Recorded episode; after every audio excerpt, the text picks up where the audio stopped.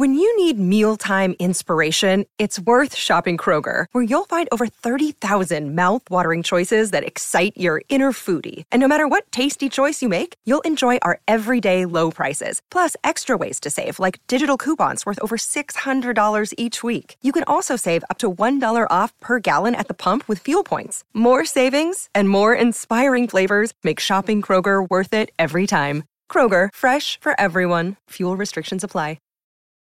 Your brain needs support, and new Olly Brainy Chews are a delightful way to take care of your cognitive health.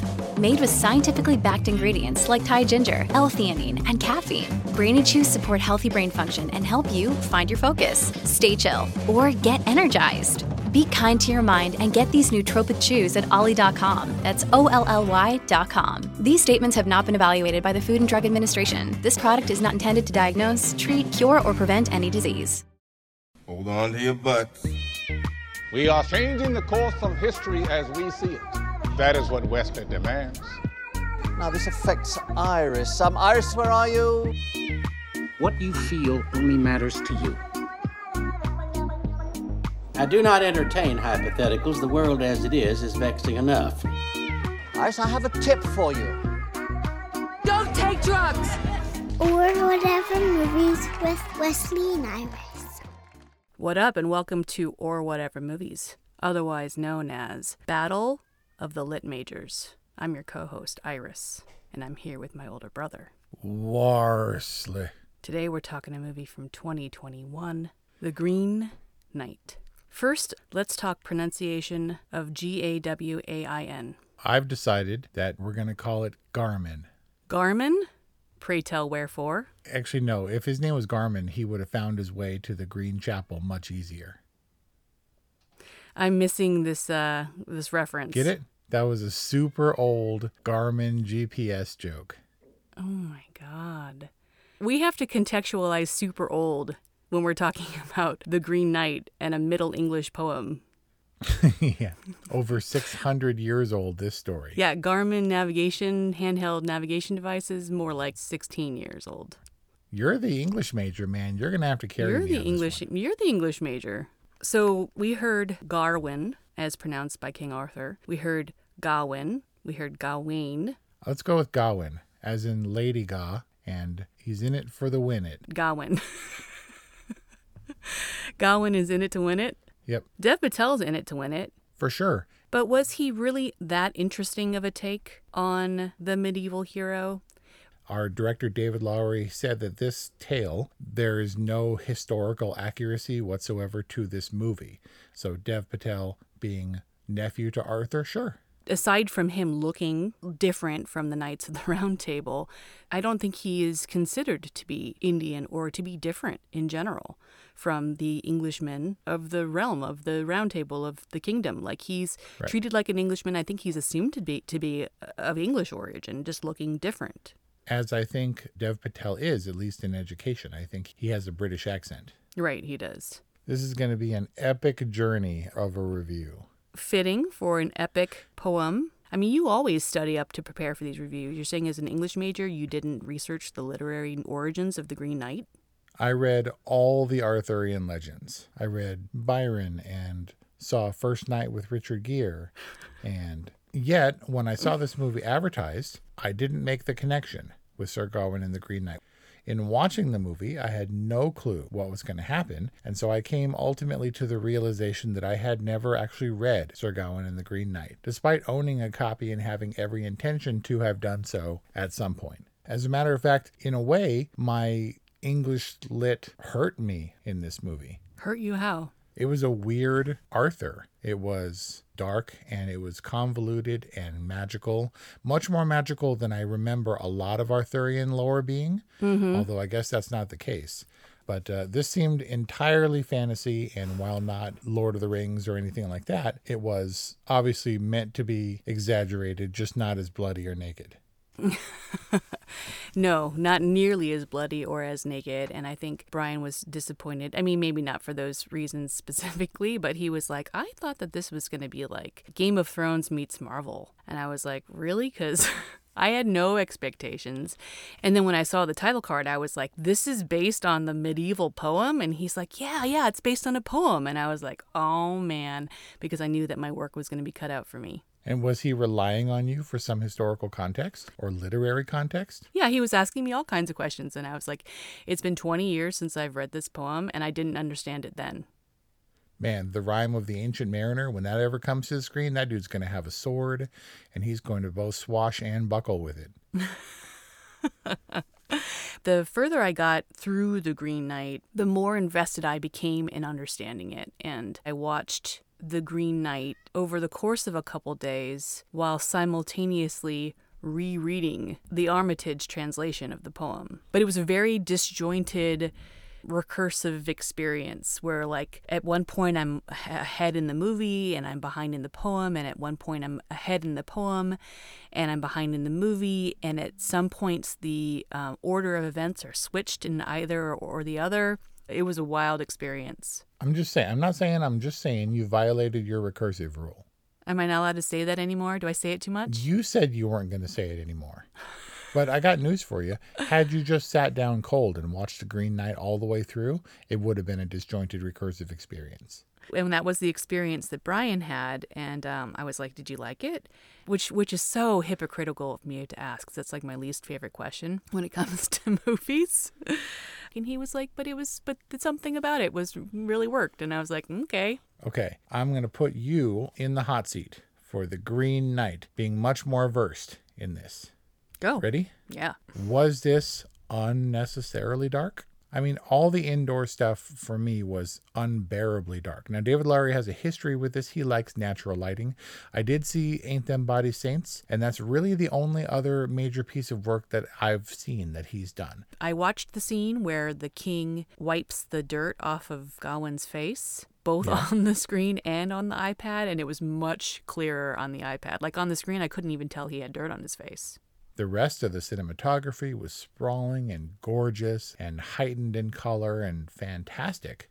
And all that played beautifully, but indoors it was intolerable.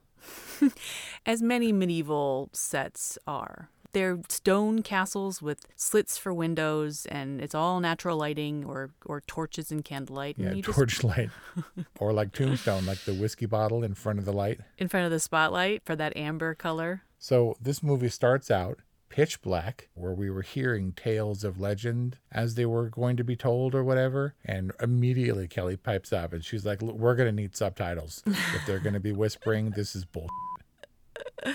He was also the sole Garwin um, setting the tone for yeah. utter confusion. Sean Harris, uh, it took me a long time to understand that he was Arthur and that the um, similarly tore up looking queen was Guinevere, the famed medieval beauty. Yeah, this King Arthur was in very poor health and coming to the end of his reign. Yes. He seemed pretty frail to begin with, and his teeth hurt. And then the next time we see him, was the king knighting Gawain, or was he making him the king? Dubbing him his successor. He was a knight, although he was never explicitly a knight, I don't think, in this movie. I, I, don't know, can you dub a successor? Maybe he was dubbing him a prince and the heir. The heir apparent. He was definitely yeah. not a knight in The Green Knight because he's asked up top, when are you going to become a knight? Soon. I've got time. I've got time. Like, this was a recurring theme that Gawain was in search of his greatness, in search of his honor. Whereas in the poem, he is definitely a knight. He's a knight of Arthur's Round Table, while also being the king's nephew. In this movie, he's a playboy and he's messing around with Alicia Vikander, who has a terrible haircut. And I didn't realize until Kelly said it that maybe the reason in his flash forward or his vision of what his future would be post running out on his duty to the Green Knight. The son was taken away, the heir was taken away, and he married someone, presumably of nobility or of the right grooming, that she was a whore, that she was a prostitute. Did that register with you? Did, I know that Essel was a prostitute from the top? Yes. Yeah, he was. He woke up in the brothel. Right, and then she's all like, "When am I going to be a lady?" But I thought that was like the teenage hangout. That's like where all the kids go to make out. I didn't, I didn't necessarily think that it was a whorehouse, which I'm trying to think of a better, a more delicate. Is it brothel? Is she a broth? like I'm trying to think of a, a more delicate thing to call her than than I guess just a prostitute. Yes, probably a prostitute. I don't know. There, there's probably some Middle English version, like Lady of the Night. But yes, he emerged and people were making out all over the place. Now I was like, that's just what rich kids do. yeah, in brothels. It's like a, it's like a house party in the hills. Somehow I failed to make that connect that distinction. Did you pick up that Essel was also the lady? Yeah, the lady. Yes, I okay. did. Okay, all right. So there was a lot of setup, and I wonder how faithfully we have to adhere to a 600 plus year old text. We don't. I mean, oh, this movie definitely does. David Lowery is all about it. He makes conveniences and contrivances to make Morgan Le Fay Gawain's mother when she isn't in the poem, as you well know, and also needed her to manifest the Green Knight by performing this ritual while everyone's off making merry. She's like, nah, I'm going to chill out here and summon a spirit to test your fortitude. So they're all they're chilling at the round table doing round table stuff and Groot walks in and they're like, "Hello Groot. Come right into our chamber mm-hmm. and stand amongst us on your horse." We're firmly rooted in a myth. Rooted, get it? We're yes, we take our cues from how the characters react to the first instance of the knight because that is our first cue that this world isn't like our own or maybe perhaps what it seems what was perplexing to me is why, if this supernatural seeming character presents an absurd challenge, that within the context of the challenge, you would actually take off his head. Like he had the choice of cutting his finger, but he doesn't. Right, but why would one undertake said challenge to begin with? Not even knowing that this creature was conjured by his mom. Mm-hmm. Let me mm-hmm. get the rules straight, as presented by the Green Knight. You're given one blow on the condition that I can return the blow in one year's time. And should you undertake this challenge, you get my axe, my crusty old nothing axe. What? That's an epic battle axe of green color. Weapons and arms, those are a big deal. Excalibur is possibly more famous than Arthur himself even if we didn't know that it was a supernatural creature, which it obviously was, and even if you if Gawain didn't know that lopping off its head, which in his mind seemed to solve the problem, cut off his head, how can he possibly be expected to withstand the same blow coming up? And then I get the axe, and then I have a story to tell because as of right now, I have no tales to tell. You're answering the question yourself. If someone came in and presented that challenge, I'd be like, that's the dumbest thing ever. That doesn't make any sense. As you said, an absurd proposition to begin with. Yes. In the context of the rest of the story, games play a big part in how these noble people interact. They fill their time with fun and games and hunts. And then, secondly, the filmmakers went to great pains to establish that Gawain was in need of a legacy. He was surrounded by greatness and he was urged by the queen. And when the opportunity presented itself, it was so obvious that it was set up for Gawain. But why would his mother subject him to this fate? Was it so that he would have a story to tell? Was it so that her son would be worthy of the throne? Because if this was the case and she knew that the Green Knight were immortal, any blow that he would land wouldn't be a scratch on the cheek or a nick to the finger, that her son likely was going to face death within a year's time. Oof, a lot of stuff to unpack there. First of all, do we know that Gawain succeeds to the throne? Or was that just his flash forward prior to actually getting his head cut off and dying? Secondly, you talked about that the filmmakers went to great lengths to make Morgane, who's credited as mother, Gawain's mother, because you're right, in the poem, she's not his mother. But it makes a lot of sense that you know in a film in a film that you would be consolidating characters for efficiency. So it makes a lot of sense to me that they would have contrived to make Morgane his mother, but also Morgane, historically speaking, in my context for this is the Mists of Avalon because that's my main reference for the Arthurian legend. You know, Morgane's not exactly a good guy. You know, she's a witch and she doesn't necessarily have good intentions. It wouldn't surprise me if she didn't have if her, if not that she had bad intentions as a mother because that's hard to swallow, but that her intentions would be kind of, you know, twisted or convoluted and unclear. Yes, which is in line with this movie in general, because there are major set pieces and there are memorable scenes and interactions. Connecting them in a way that's meaningful, I think, is it runs against our ability to do that effectively within the scope of this review. This was like a series of like those yarn pillows thrown onto one couch and they could be connected and tied together, but they were so fuzzy and it was such a mess I couldn't tell.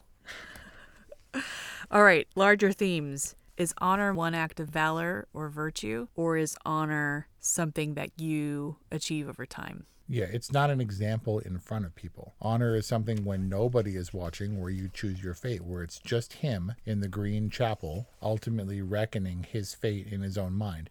I would like to say, I would like to think that as he projects himself forward through time, being under the blade of the Green Knight's axe, that that was a benefit that was extended to him by way of the Green Knight's magic or whatever. I firmly believe it's not what he guessed would happen, but what he legitimately saw. But that's reactionary. That's consequential to his seeing the outcome of that battle. That's not necessarily him maintaining his dignity or his commitment to the Green Knight. It's not what is honorable and true regardless of consequence, which I think is the definition of valor. Is that not true courage or valor or bravery? Is that actual cowardice if you make your decision based on consequence? I don't know that in any instance he showed true character or valor. Everything he did was sort of reactionary. His intent to strike down the Green Knight by lopping off its head was in itself meant to circumvent the rules of the game in doing this and chopping off his head, I won't have to receive a blow in return. I'll get the girl, I'll get the glory, I'll get the throne, I'll get the axe. Which leads to the other philosophical question you know, is goodness not enough? Is it enough for Gawain to just have been a dude? Was he actually unfit for greatness? Is this, in addition to being a morality tale, also some kind of cautionary tale? I think it is more of a consequence tale. I think it is acknowledgement and acceptance of your lot, whatever that lot may be. If you embark on a quest for better or worse, you have to go through the motions and get things done. And so I, I think that commitment is not the same as virtue or valor because I don't know that anything he did was particularly virtuous. Even in recovering Winifred's spell. I can't tell if this has come full circle or if this is the basis of actual medieval quests of this type, because it seemed directly out of a video game. You meet a woman, she tells you her sad tale. You have to figure out how to complete this side quest and dive down and retrieve her head. And then the true nature of Winifred is revealed, where she's in the thing. And you plug the head back onto the neck, and boing, the shining axe appears. And you're like, I did it. And then you move on, never looking back. Um, everything was furthering his quest and his agenda, and I don't know that any of it was virtuous. I mean, commitment is everything. That's all most people have within their power. And, ha- and having an opportunity for greatness is special. And I think that's what Gawain's mother was trying to give to her son and like all things it's a little bit twisted. Because she says when after he after he has the brawl and he drinks the water and he sees that the king is there she says to him something to the effect of don't waste this opportunity you know that unbeknownst to him she's given to him that she's orchestrated for him. Basically i think the message is we all die anyway. So what good is goodness or virtue or honor or courage or bravery? It's kind of the only thing. And for that reason gawain was willing to die that's deep, bro. It's more than I was willing to invest, and it comes of you juggling an entire weekend of the epic poem. Am I too? Am I too in my head about this? It's on tape, and now we're transitioning to, to rapid fire questions. Are you ready? All right, go. Was he hallucinating? At the end? All of it. Can we establish first that he was hallucinating because he ate those mushrooms? No. Although that's interesting. That's like the three amigos peyote moment. What is it? What do they take in the desert? One person theorized that the entire movie was the result of a trip from eating that bat. right. All coronavirus style. Yeah, they got like rabies or something from eating that tainted bat. Okay, I was under the impression he was hallucinating. So let's operate under that theory for just a moment. Okay. The giants, were there really giants? Yes, they're always giants in in medieval myth. Could the fox always talk, even though it didn't talk until the end? Yeah, of course the fox could always talk. It didn't. What would have suggested that he got the the talking ability at the end near the boat? By the way, the fox was a weird animal manifestation of a literal manservant that Gawain has on his journey. There was no fox? There's no fox. No, there's no fox. It's a dude. And the dude at the end of the journey is like, I really advise you against this. And Gawain's like, thanks for your service. I'll see you back home. Man. So I'm not sure where the fox came from. Foxes are like they like lead you on magical quests and stuff. That has precedent. I don't know. I don't know where. Okay. Okay. Did the uh, Lord and Lady exist? Well, spoiler, Lord and Lady are the Green Knight and Morgaine, respectively. Well, no, because the lady was his lede, and yes, the Lord is ultimately in the poem. The Green Knight is revealed to be the Lord, but the random blindfold lady at the dinner table is Morgan Le Fay, and who's present for his indiscretion, for his dalliance with the lady of the house. Yes, they were real. I didn't pick up on the bandage lady, but that explains a lot. Is it cheating if it's her? Yes, because in this incarnation, she's the Lady of the Lord. But then again, is it cheating if. I mean, he has, of course, he has responsibility in the affair, but is it cheating if she's like thrusting herself upon him and she's the she's the one with the commitment? I don't know. All I know is that it seemed an inevitable conclusion. And then he received, in turn, the same belt for completing that quest as the one he got from his mom, who had who was stolen away by Christian Slater in the forest. you mean by the American Animal? Yeah, that guy.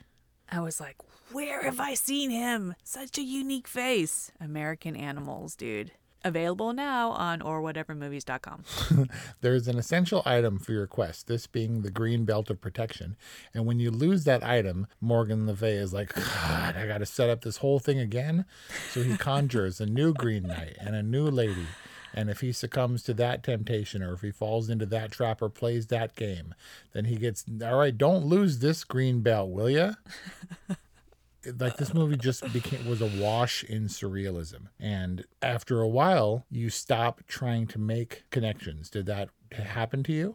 Well it's kind of the beauty of poetry. Armitage said something in his intro like poetry is much meaning as it is matter. This is a poem that is a story but it's also poetry for beauty's sake.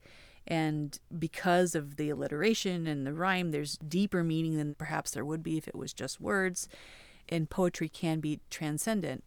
Basically, what I'm saying is if you look at this movie like a poem, you can take what you will from it. Like you can enjoy it at face value. You can delve very deep into it, and it can be a transcendent experience.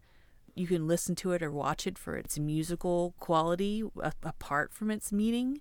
Like, even if this movie falls apart, can you appreciate it for one aspect of its poetry? Try as I might, I cannot suppress the dork. Who I'm a dork? Yeah, the dork comes up in you, and I keep trying to swat it down. Oh, in this review, you're trying Can't to like keep me from going to dorkdom? Because a lot of the time in this movie, I got sleepy. Well, don't watch it late at night. I didn't. I watched it at noon on a Saturday. It doesn't get better than that. Did you think when he takes a more fitting bride to accompany him on the throne that that was Winifred? No. But so you I mean, maybe it was a terrible haircut on the Lede, but when Lady Innuendo comes on screen, you didn't immediately get it. When did you get it? After I read the poem.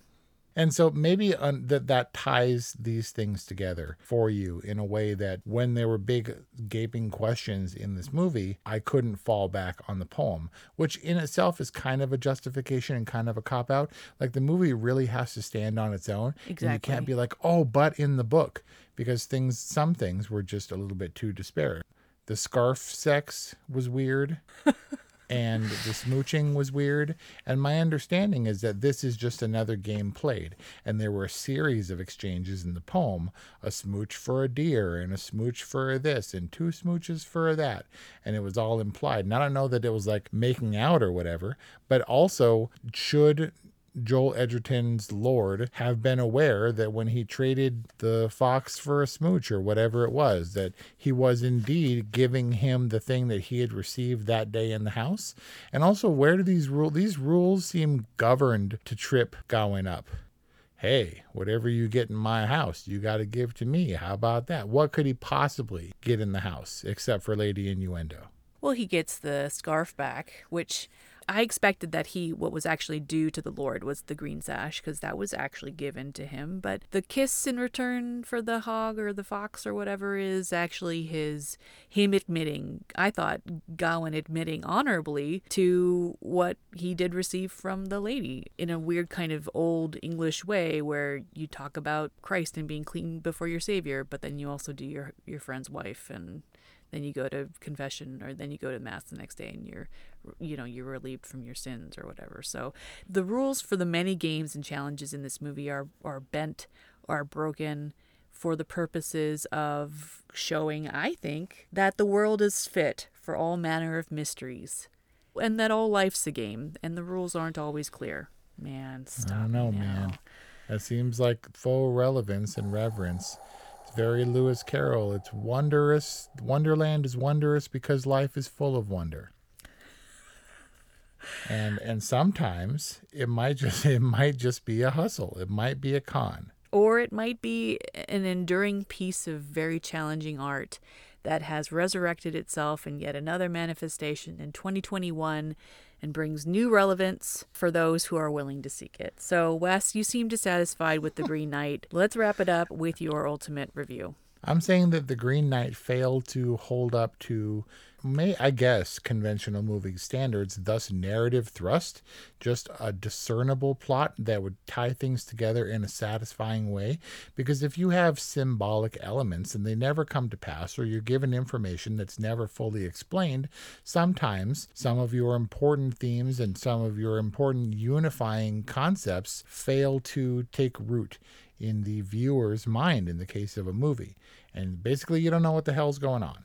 And it seemed like, like you, David Lowery, our writer director, was enamored with the idea of long language shots, of which there were many, and they were also absolutely gorgeous. It was all natural lighting until it wasn't, until the magic came into play and stuff started happening. Uh, shot on location in Ireland, it was just amazing looking. Long establishing shots and and that beautiful shot of him on the horse with the kids playing and only following him so far, all great. And still, it seemed like he was so awash in the imagery of the poetry that he had to get it all on film. And this film was supposed to reach us 18 months ago for its first film festival date. And then it didn't, so he took like another 18 months to put it all together. And it seemed like, you know, I could just, I could see the poetry in the shot and I could feel the poetry in the disconnected themes where I didn't know what was happening.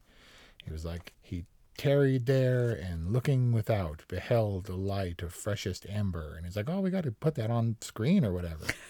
Without real regard to how he was tying everything together. So the the green knight was confusing and i could see the attempts to infuse the imagery as symbolism throughout and i'm not sure if it worked all the time because i was like that now the fox is talking like an hour and a half in the fox is going to talk Okay. And uh, whether or not the giants who never came in contact with him were actually real or if they were hallucination for the mushrooms, which was great. It all looked great. It just kind of didn't make sense all the time. And it was another one of those movies where at the end we turned to each other and kind of laughed. And we were sleepy and then we got some fruit. And I think we went out and got some real food. I mean, look, Green Knight, for all its intention, was it was all right. It wasn't bad. It just maybe could have tied together a little bit more closely so that it would have been a little bit more enjoyable immediately, a little more marketable. My favorite part of The Green Knight, like the rest of the movie, buried unrecognizably in stuff, was uh, the Green Knight himself, played by Ralph Ineson, who we've discussed at length. Ballad of Buster Scruggs. Do you have anything to say? And he was the bad guy, the gangster in Gunpowder Milkshake. I think that the our filmmaking team, David Lowery specifically, probably didn't employ as much discretion in translating this for the screen as he could to make it accessible, to make it enjoyable. I felt like his use of the title cards was distracting. It it distractingly kept on trying to tie it to the poem, which was unnecessary. It was so th- thematically buried in the font like I almost couldn't read it. Yeah. The subtitles were evocative of the larger themes of this movie, where you spend so much time on the minutia, it's almost illegible. It did not help the situation and it was they were they were supposed to i don't know what give us context to where we were in the poem or to help uh, set us up for what was to come, but instead ended up just causing more confusion. You know, the so it's like he himself and the filmmaking team bent the rules. They weren't they didn't strictly adhere to the poem. They consolidated characters. They took liberties with the timeline. They you know blatantly omitted and added scenes. I mean, it wasn't a true adaptation it wasn't a commercial movie. It, they really chose how they were going to incorporate the poem. And in that sense, I felt like it was confusing on top of being a fairly disjointed story. But I agree, it was beautifully done. I can appreciate the poetic nature of the of the story. Somehow I got really caught up in this film. I invested a lot of time into watching it, rewatching it, reading the poem and reading scholarship, and I felt like it drummed up enough thought provoking thematic stuff that kept me interested. And that will continue, I think, to keep audiences interested moving forward. So, for that reason, I give The Green Knight a good. I think we're on the same page, despite being at, seemingly at odds for most of this discussion. And there you have it. That is our review on The Green Knight, available on VOD and in theaters. We'd like to know what you think. I think you'll either love it or hate it. You'll either embrace it and deepen and reach into its deeper meanings, or you'll be thoroughly confused and disgusted by it. 818-835-0473 or whatever movies at gmail.com. In this review, we mentioned The Ballad of Buster Scruggs, American Animals, Three Amigos, Gunpowder Milkshake, all for which our reviews are available now at orwhatevermovies.com. So thank you for listening, and we'll see you next time. Miles, are you ready to record our promo for season two of the Wanna Bet podcast? David, have you ever seen a grown man naked? Miles, we're not here to quote lines from Airplane. We're here to tell people that season two starts August 18th.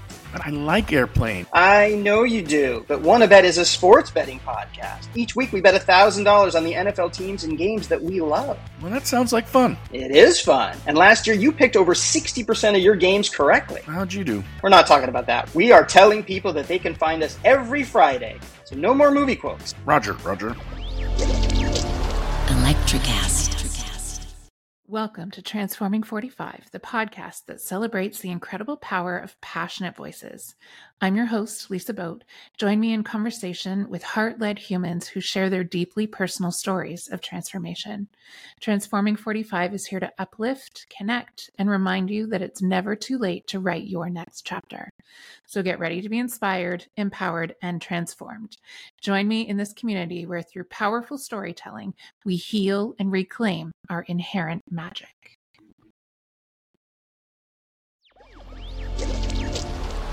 Electricast. Electricast.